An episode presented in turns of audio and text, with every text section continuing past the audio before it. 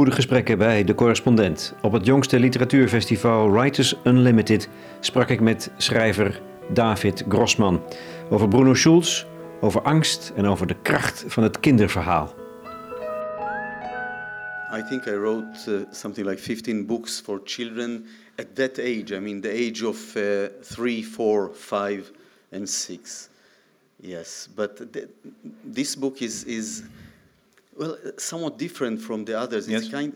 Uh, it's it's a conversation between a mother and and the child. They walk in the field, and uh, it's twilight, and their dog walks with them, and then the mother looks at the son, and she says, "Ah, how wonderful you are! You are." There is no one else like you in the whole world, like like we usually tell our children. And the son listens to her and suddenly starts to slow down and he says, is it really so? There is no one like me in the whole world? And she said, of course, you are one and only, you are unique. And he said, I don't want to be one and only. I don't want to be only me. I feel lonely like that. And, and then he starts to ask her questions about the fact that each of us is one and only and how How can we converse with each other if we are so, if we are isolated?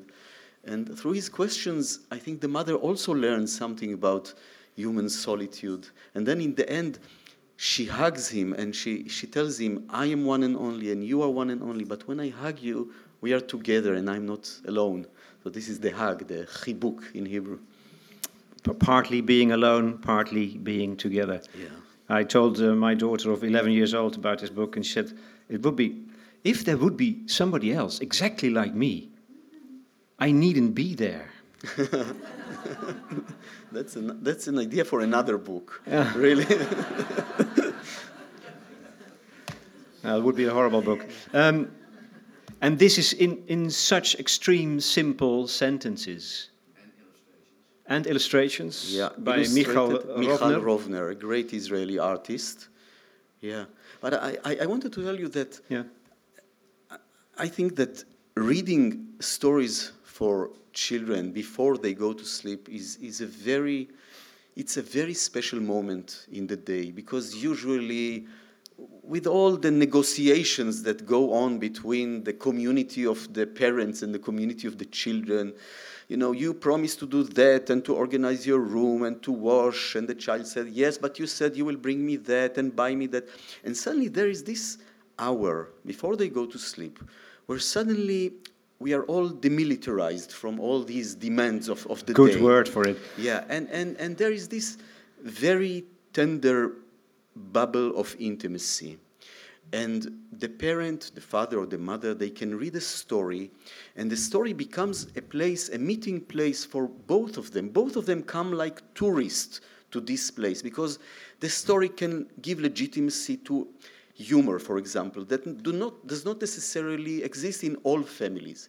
And it gives legitimacy to imagination and fantasy and to another wor- world.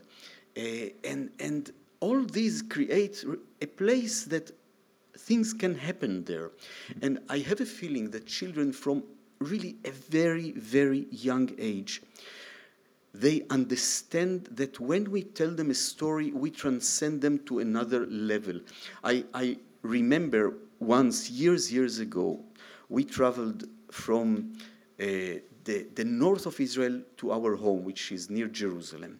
And our little daughter, Ruti, she, she was two years old, and she was screaming from the moment we entered the car. And, and we didn't know how, what to do with her, and all kind of crazy ideas started to come to mind. And, and it took more than an hour and a half that she was unable to stop, and she was unbribable by anything. And then at a certain point I said, I'll say it in Hebrew, Ve'az ha'chatul ra'a et ha'tzipor al ha'etz. And then the cat saw the bird on the tree. And immediately, within her screaming, she shut down, she hushed down. And she was like that. And then, okay, now what's what's now? I have to write a story. so, but she, she immediately recognized that she's being transferred to another reality. And she accepted the, the codes of this other reality. What is that other reality? I mean, a reality of wisdom? Is that the moment that, that parents share their wisdom with, with their children? no, wisdom is not enough. It's, as I say, it's a place of being exposed. You know, it's a place where both of them are, they, they come, in a way, they come innocent, both of them, the yeah. parent parent and, and the child. And it's the place of the magic of the story. There is something about stories that, that makes even grown-ups like children. Mm. There is something about, the, the, it's this, the, the, really, the alchemy of the story. Yeah, yeah, but perhaps that's even something that, even if the, the w- within the great novels that you write, perhaps that's one of the aims, to, to bring back this innocence yes. in even the mature people. Yeah, yeah, yeah. I think to, you, you know, to, to bereft us, as, yeah. or even, you know, to, to I feel sometimes when I write it that I, as if I am peeling layers of cataract from, from all my body, not from, only from my eyes, and, and being able to come to, to a primal place, a place from which so many things can mm-hmm. happen, can be created and can generate another reality. But you have to be able, as a writer, and hopefully if you do it as a writer, maybe also your readers will get there, to a very primal points within yourself from which many new things are possible. Mm. Fascinating about this book, the only book uh, for, written for children, especially at that age, that I know, um, is that it is so simple. How do you manage? I mean, if you are able to write also this, this is also extremely complex it's and simple. Layered, this is the, uh, uh, the, uh, the other way around.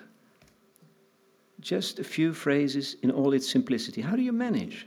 I, by the way, I also think that that Zie onder liefde is is simple in, in what it says. The topic is complicated, but I, I, when I put myself in the situation of each of my characters, let it be Momik, the child. Yes.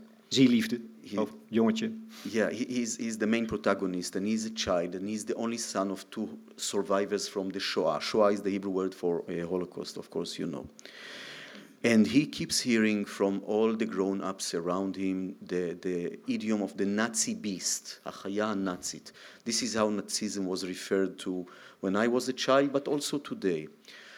And and he starts to believe that the beast, that there was such a beast, like like a monster or a dinosaur that used to rule over the country of over there, there the land yeah, there. Yeah, yeah, because you know when when we were children, my generation, our parents didn't even dare to utter the explicit words, names, Germany or Lita or Poland, and they just said over there. You know, to, to keep it in, in kind of a distance. But even that is interesting because in any language that non-Jews will speak about the Shoah, the Holocaust, they will talk about what had happened then. Jews in every language will talk about what happened there. There is a difference between then and there. Then means it's done, it's over, no more. Mm. In a way, for us, there means that somewhere in parallel to our existence yeah. today, it is still an option, and I... I hear the, the echo box or the echo voice uh, or of, of what I'm saying now in, in the light or in the shadow of the news of last the last weeks. So Momik decides that he will get for himself such a beast, and he will tame it, and he will domesticate it, so it will become good again and stop tormenting all the grown-ups he sees around himself. And underneath the apartment of his parents, the Shoah survivors, he creates a little zoo for animals that he finds and, and cages them in, in small boxes and hopes that the Nazi beast will come out of one of them so he will be able to start to change it. It's also, I think, the, really the need or the, the hope or the foolish, stupid, naive hope that evil can be reversed, can be changed. Yes, and but so so it's the book about the Shoah, but I think his his motivation are childlike, are yeah. are, are simple.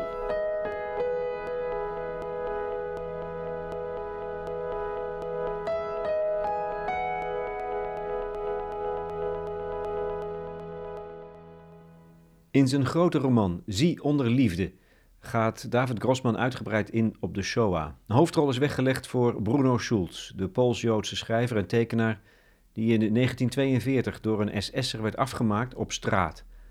Zomaar. Nee, om een rekening te vereffenen met een andere officier. Schulz is een bron van inspiratie voor Grossman. Hij schenkt hem in Zie onder liefde een andere dood en zo een nieuw leven. Hij laat hem transformeren in een zalm. En later in het boek komt hij terug als Anshel Wasserman, die in een concentratiekamp de ziel van een natie probeert terug te winnen door het vertellen van een verhaal. Een kinderverhaal. It's a story how I get, got to know uh, uh, Bruno Schulz. Uh, it was after I, I finished writing uh, my first novel in, in Israel. It was called The Smile of the Lamb, L A M B. Uh, and then someone called me. Israel is a very democratic place. This is what I love about this country, is that everyone will come and tell you by whom you were influenced, who inspired you, from whom you stole. And, and by the way, usually when I went afterwards and, and read all those great names that people told me and educated me with, and I saw that I really was inspired and maybe even stole from them even before I read them, because they were in the air. So one day this guy calls me and he says, of course you are deeply influenced by Bruno Schulz. To my ignorance, I can I, I never heard the name before, but it sounded like a compliment. So I said, yes, might, might be. Yeah. It's very natural, you know, that people are are are trying to, to make sense of a new writer in town. It's like when there is a new baby in the family. And he comes from nowhere, and the family has a need to make him belong and, and to, to make him more understandable. So they bend over the cradle and they say, ah, yes, the chin of Uncle Yankel and the cheek of Auntie Malka.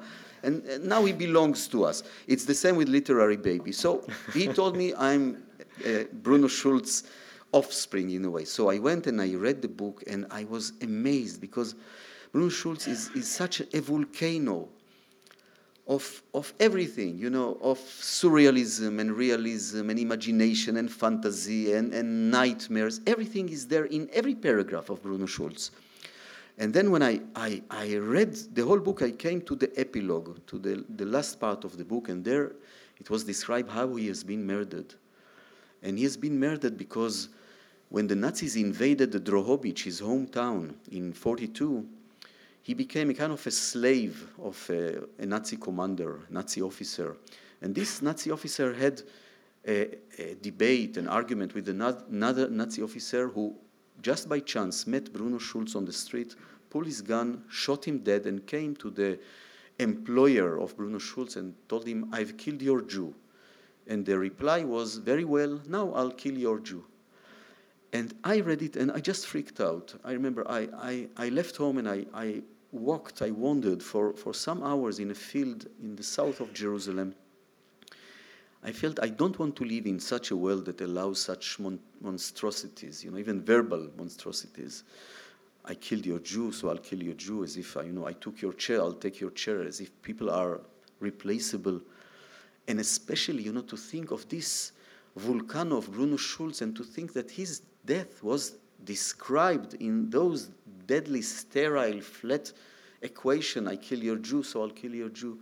And then I decided this was the beginning of Zie under Love. I felt I, I want to write a book that would have, you know, one millionth of the vitality and the imagination of Schulz, that would shiver on the shelf with, with, with vitality.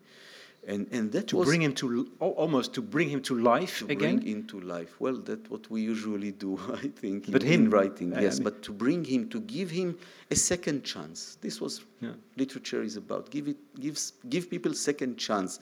Allow us even to look at people who, if we saw them on the street, maybe we would have despised them or just tried to not to be in, in any contact with them. But when we read them in a book, suddenly we we find new nuances inside them. We, we see that maybe we could have been them, that maybe just thanks to one gene or in the D N A that went this way or chromosome that went the other way, we have been spared from their destiny. But when we read about them in a book, suddenly we are not protected from them. Again, again this thing of being exposed. You read about such a Raskolnikov, yes, such a murderer, and you read it and suddenly you say, hey, I could have been him. You know, I, I can no longer just denounce him and say, no, I'm much better than him. When you finish a book with real characters, you never say, I'm better than them. You said, no, I could have been them. And, and only because I'm lucky, I'm not them. Or maybe because I'm unlucky or too much of a coward, I do not dare to be these people. They they just open a kind of new new landscape to you, mm-hmm. that suddenly there is another human option that you could have been had you been more courageous or more generous or whatever. Yeah. And you, you give Bruno Schulz in Zie onder liefde another death. You let him yeah. walk into the water of the sea. But he's not dying there. Exactly. He becomes a salmon fish. So you change the course yeah. of reality. You change I, the course of fate, yeah. as you always somehow try to do in your, in your books. I did to him, in a way, what he did to his father. He's a kind of a literary father to me, and I dare to make him become a salmon fish because of the life cycle of salmon that probably you know much more than I in the dry Israel know.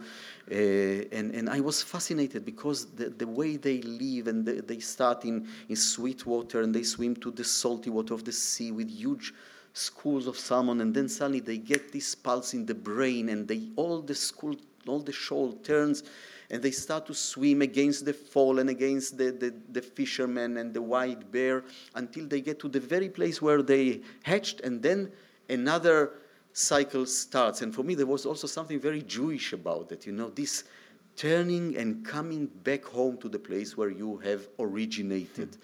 And, and there is also something very Jewish in immediately leaving this place and going out of this place. Yeah, but but you keep I, keep going. Yeah, yeah. I, I I needed this uh, this you know it's it's yeah. like a parable parable dressed up in flesh, the salmon. Yeah. You know the, yeah. the, this journey that is like yeah it's so amazing and and well it's a chapter in, full of water. One could say yeah. it's really a book full. That part of the book is full of water. I just read a. Um, An very interesting study uh, a Dutch, by a Dutch philosopher, René Tembos, called Water, in which he describes how we, in our Western philosophy, have from Thales, from Milete, the very first beginning of philosophy, have put away water. water yeah.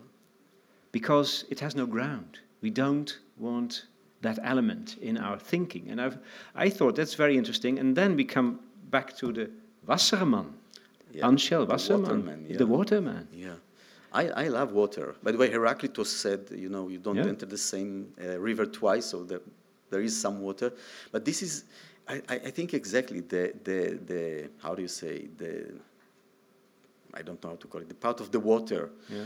Yeah, the, the dimension of water is really of uncertainty, and exactly. everything can happen. Exactly. And, and the, I think this is the place where, where one writes from. I, I remember when I, I, I once wrote a play about children that, that they are all three years old. And it's all written in the language of three years old. And when they say something that is more mature than the three-year-old, immediately you understand that they are quoting their parents or someone, yes? And, and, and this thing that they are quoting can be dangerous even for them. But then I looked at how children are walking, and I really noticed that a child does not really know where he puts his next step. And I thought that when I write for children, I want to get to this place that I don't know where my next step will be, that things will be always surprising me. The whole, the whole idea, I think, of writing, really the whole idea, is to be surprised by your story.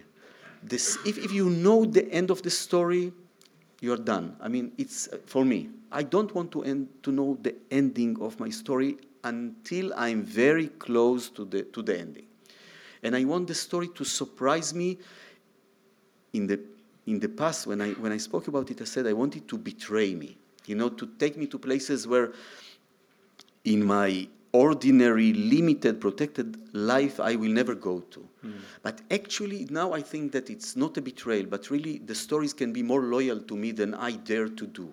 Because they, they just ignore my interest and my considerations and my fears, and they take me to a place where really things can happen. And they, again, you, you know, usually writers talk about the agony of writing and how they are tormented. I'm, I'm a very happy writer. I come every, I wake up every morning. I'm enthusiastic because I know there will be another question to solve, or some more riddles, or some some things to, to decode. Yeah, yeah. Or every day, and and the earth is moving under my feet all the time, which is, by the way, a very Israeli experience. You know, if you talk about our situation, but for me, privately, individually, I like this feeling that I don't know where I'll go yeah. next. The most stunning image of what you are just telling now is exactly the relationship between Anshel Wasserman in, yeah. with the Nazi officer, that he tells a story. I think that's that's almost unbearable yeah. as an image, because, but there's this idea that he wants to reach the soul of this yeah. Nazi officer. So, to to infect him with humanity. We, we, are back, we are back here.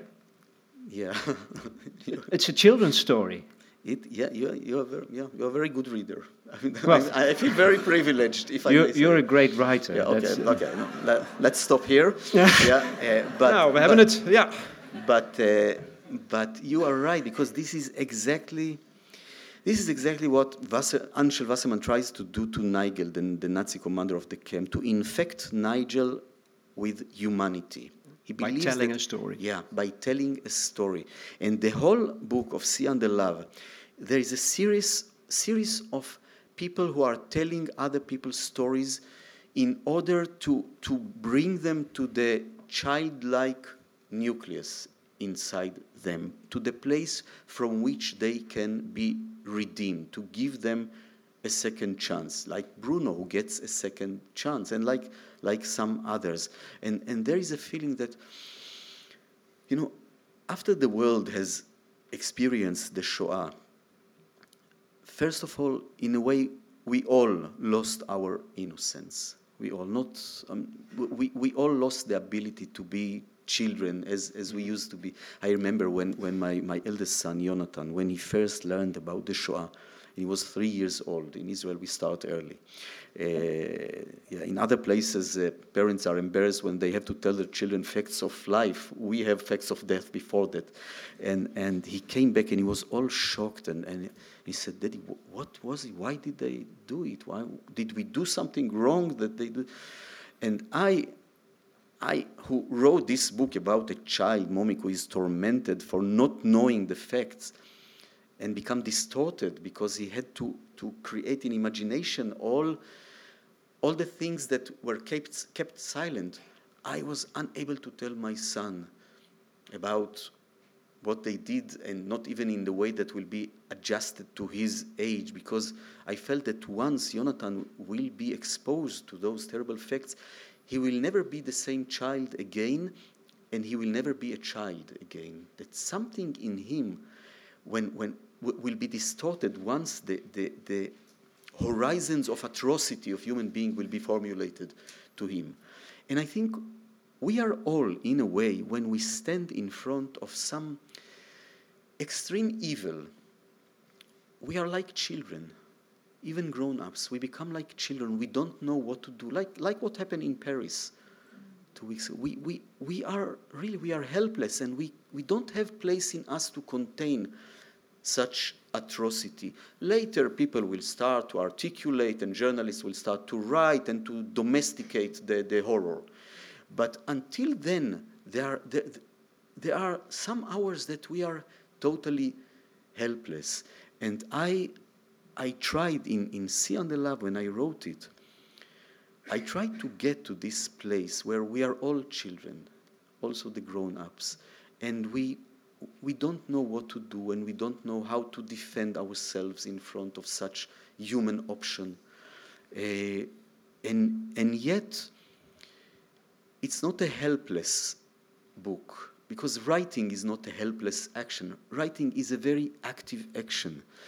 And and even, you know, in, in I, I read people who wrote Uh, reviews about uh, To the End of the Land, or The Woman Who Escapes the News, and they said that Ora, the main character, the, the, the, the Israeli woman, that she escapes. It's not an escape. Even what she does there is a deliberate act of changing her position, of standing in a new way in front of the total threat of the death, the possible death of her son. All writing, I think, for me, is is to describe an individual who faces an ultimate arbitrariness. Let it be the arbitrariness of the Shoah, the, the Nazi evil, or the arbitrariness that our body has upon our soul, and how our soul has to adjust constantly to the capriciousness and the madness of, of the body, of this carnal, mechanical dimension. Or let it be when I wrote about the military occupation, uh, the Israeli occupation of the Palestinians, or when Ora faces the arbitrariness of the possible death of her son, or in, in Falling Out of Time, when people have to face the ultimate arbitrariness of the death of, re, of their children. And I, I learned that whenever I wrote and described this arbitrariness, I was no more in the place where it trapped me before I started to write. I had a kind of ability to move, mm. this, the water that you mentioned. Mm. You know, I, I was not fixed to, to this place. I was not defined by catastrophe. You know, I, I instead of catastrophe erasing me, I was able to write it. To, to, to write it, to rewrite it somehow. To, yeah, to In, rewrite it. I cannot change the facts of life or the facts of death. But, but you can change the story. I can change the story. I can I can change the place where I stand vis-a-vis this outer exactly. arbitrariness. And that place is a place of helplessness, but as something vital and human, and where where you will find your soul back. Yeah, and but again, yeah, in the end, it's not helpless. In exactly. the end, yeah, yeah. It's, it's an But you have to go through helplessness. Yeah, yeah, well, you have to go. Sometimes it's imposed on you. There is a, si- yeah. a situation that puts you in, in, in... If there is a catastrophe, you are, you know, you are paralyzed, of course, for, for some time, and you cannot do anything. And yet, the, the instinct, I, I think this is the instinct probably of every artist, is to retell the story. You know, the story will not... The facts, the, the dry facts... The solid facts will not be changed. You know, you cannot bring people who died, you cannot bring them to life. But you can, you can find this flexibility, you can find the place where you have those energies to, to redeem yourself from this destiny. And even, you know, even to regain your, your dignity in, in a situation that really can paralyze you, can half kill you almost.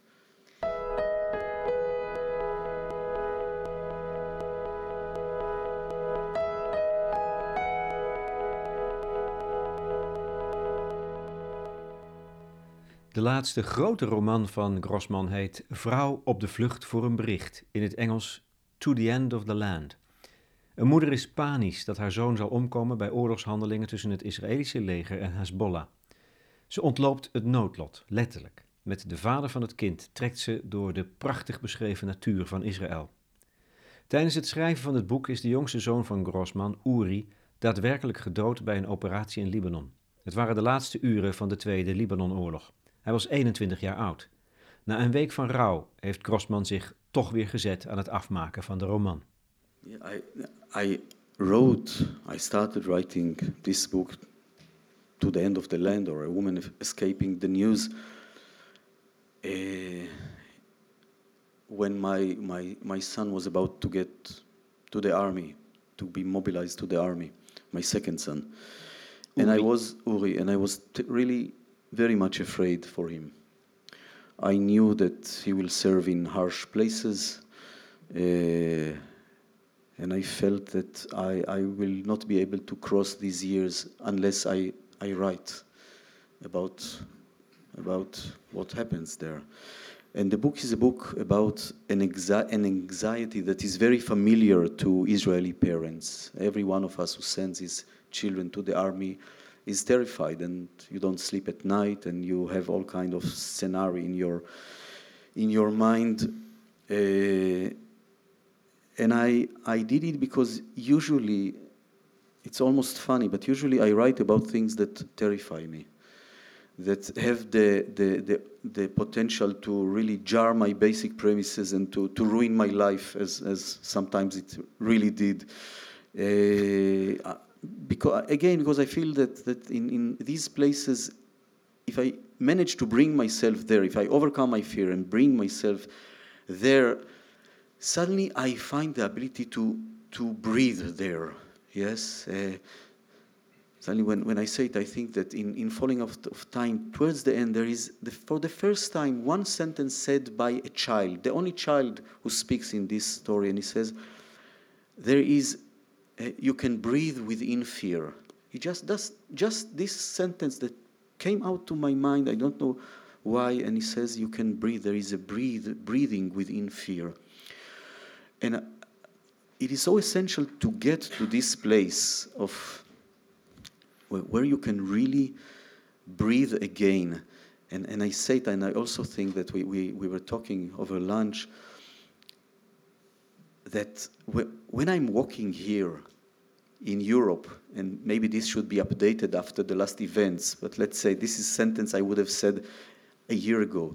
I feel something in my physicality that changes. You know, I walk much more in much more a free way. I'm, I'm not on the alert all the time. I'm not suspicious. I'm not checking people who come in. I, I breathe with both lungs, you know, and this is the place that I, I'm, I desperately am looking for, not only in my writing, but also in my, in my life. I think this is the main, the heart of my struggle for peace between us and our neighbors, to get to a place where we shall all, not only Israelis, Israelis and Palestinians, be able to really breathe with both lungs. This is something we totally, almost incapable of. We forgot the taste, you know, this sharp, sweet taste of breathing with both lungs. We don't know it. And this is, I think, maybe the, the heart of having peace, is that you are able to do it. You live lives that are, again, I'll use this word, word demilitarized, that you don't yeah. have to be on the alert all the time, that you mm-hmm. don't have to exhaust yourself by being an enemy all your life. It is so exhausting to be an enemy. It is so exhausting to live your life in violence and in hatred. It is so exhausting to hate someone. Yes, you, you, you really become obsessed and narrow. It narrows you. It reduces you. And this what, by the way, what fear does, and this what terror does, in a very efficient way. And believe me, I don't envy you. I tell you frankly and very straightforwardly, I don't envy you, because I'm afraid that Europe will witness more and more terror acts, because those terrible organizations who did what they did in Paris, but before it in Brussels, and before it in Toulouse, and in many other places that probably you, have, you prefer to forget immediately after they happen, but they are there, and those groups or organizations will they have to capitalize on, on their achievement now in public opinion and in fear. And what terror does is really to get to the most fragile places of us as a society, to all the places where we as human beings, over hundreds of years, hundreds of years of war, of brutality, of beastiness, and gradually, slowly, of education, of subliming our urges and our, our behavior, of education. We manage to, to bridge over these urges, and we manage to create some understandings between us and some agreements, social, political agreements, and we manage to mature gradually to what we have formulated first without understanding what it is. And then slowly, slowly, we started to, un- to taste the sweet taste of democracy and the, the, the principles of equality of mankind and of feminism and of so many other things that we matured to, especially in, in this part of the world. And what terror does is just to go to, to these points that are still fragile, because we never really achieve fully this enlightened situation. And they are always endangered and threaten those places. And terror, what it does, it forces you again to be afraid, to be suspicious, to be hostile. Again, it forces you to look at every person who comes in front of you at the street and to make like an, an immediate, you know, definition according to the color of the skin, the accent, the way people dress. Immediately, terror reduces you to the worst parts of your personality as an individual, and as an individual in, in a political entity like, like a, a, a society or, or a state. This is the power of terror. It's very hard to fight against it. How do you fight it? Well, it, it should. If you're not a writer, yeah. telling stories, bringing us back to those places where you can breathe again within the fear. Yeah. I, you know, I think it should be a combination of many things. Many things will have their experts. You know, how do you how do you fight through military ways or using all kind of ways to to to uh, detect and to follow people who are potentially dangerous, and by so doing, of course, you already hurt some of the basic freedoms and and values of the West society, and yet democracy has to defend itself against those who use democracy in order to ruin it. Democracy has all the right to defend itself. But maybe we also have to understand that this world is a new world, and we have to be wise in a new way. It's a world of multi-religion and multiculture and multi-racism, so many multi-things, and we are still, we, we are not aware enough of how we have We have to behave in such a very explosive and delicate reality. Mm. We have to be more careful. We have to be more sensitive. We have to, to listen to those who are deprived and to those who have no other way but exploding on us. To listen it, to. It is not easy. It's not easy, and what I say here is, is not easy. But we are we we are we move to another phase Of, of humanity now, yes, uh, because of em- enormous waves of migration, because the world is so accessible. It is a different reality, and we have to formulate those codes of behavior that slowly, gradually might reduce the urge to be violent against our society.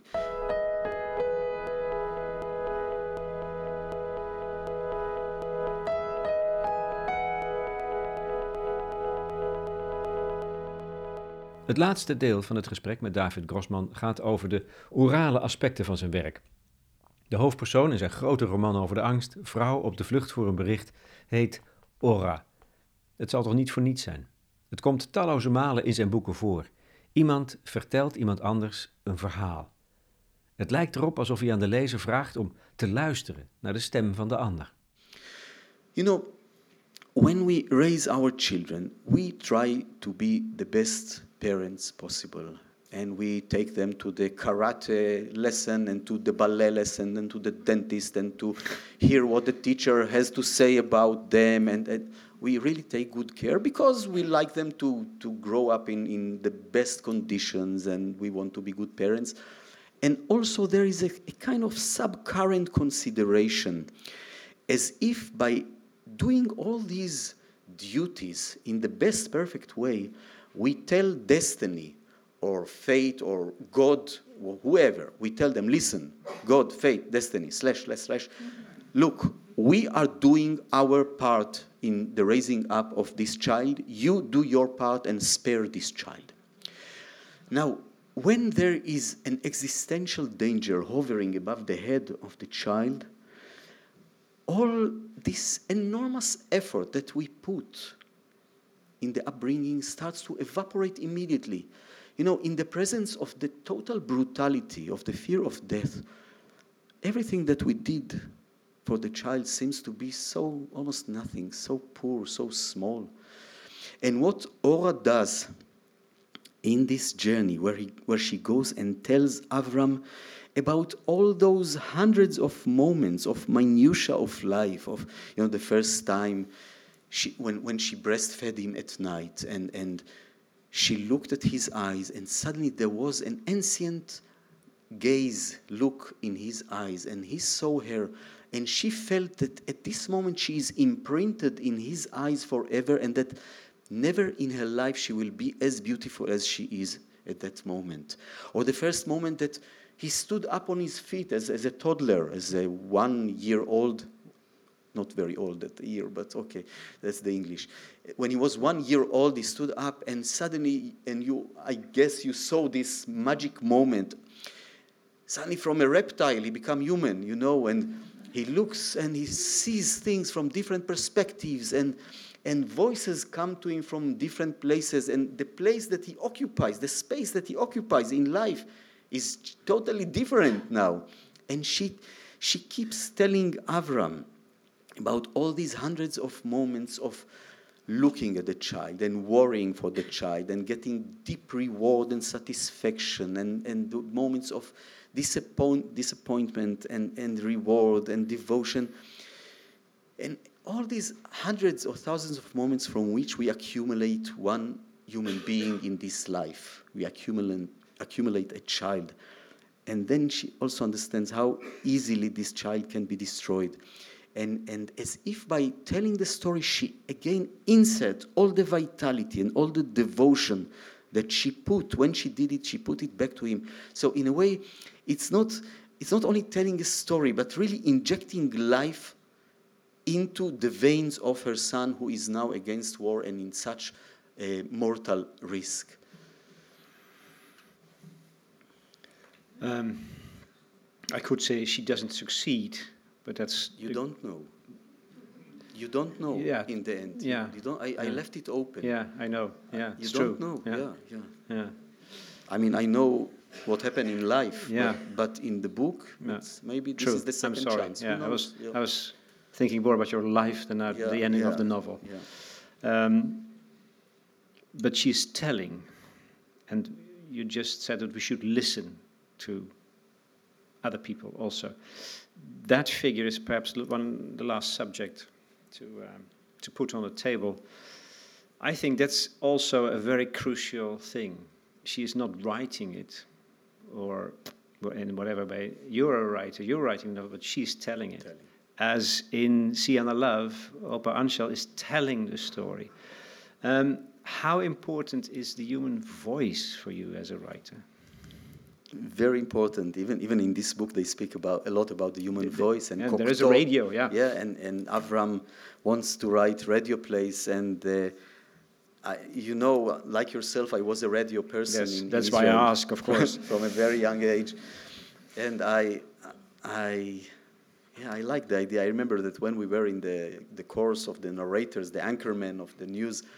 We were you, you have been doing the news, haven't you? Yeah, yeah I did. I, not I, only children programs, but also new, oh, yeah, news. I, re- I, he was a news reader. Yeah, I, not, not. It was the news magazine every morning okay. at seven o'clock. I used to wake up the Israelis, really? hammering on their head. There's news. Saying, yeah. We have Good morning Vietnam. News. Yeah, yeah, yeah, yeah. I was the yeah. Good morning Vietnam, and uh, we were told that when we are broadcasting, we have to imagine a bus full of people from all layers of society. Well, it was many years ago where all layers of society were on buses, not anymore. And and just to think all, of all this diversity. And I thought it's wrong. I, I thought that one should think on, of only one listener, alone somewhere, a soldier in the desert, alone in the middle of the night, and you are his thread to to life, to the life here. Uh, and and you know. When, whenever I write a book, I, I write many versions, many, many versions. I, I'm totally a failure in, in the economic of writing because it takes me really years and version after version after version, and not always I understand why I need to rewrite. I just feel something is not really, the musicality of it has not been completed. And then the last version of every book is that I am reading out loud.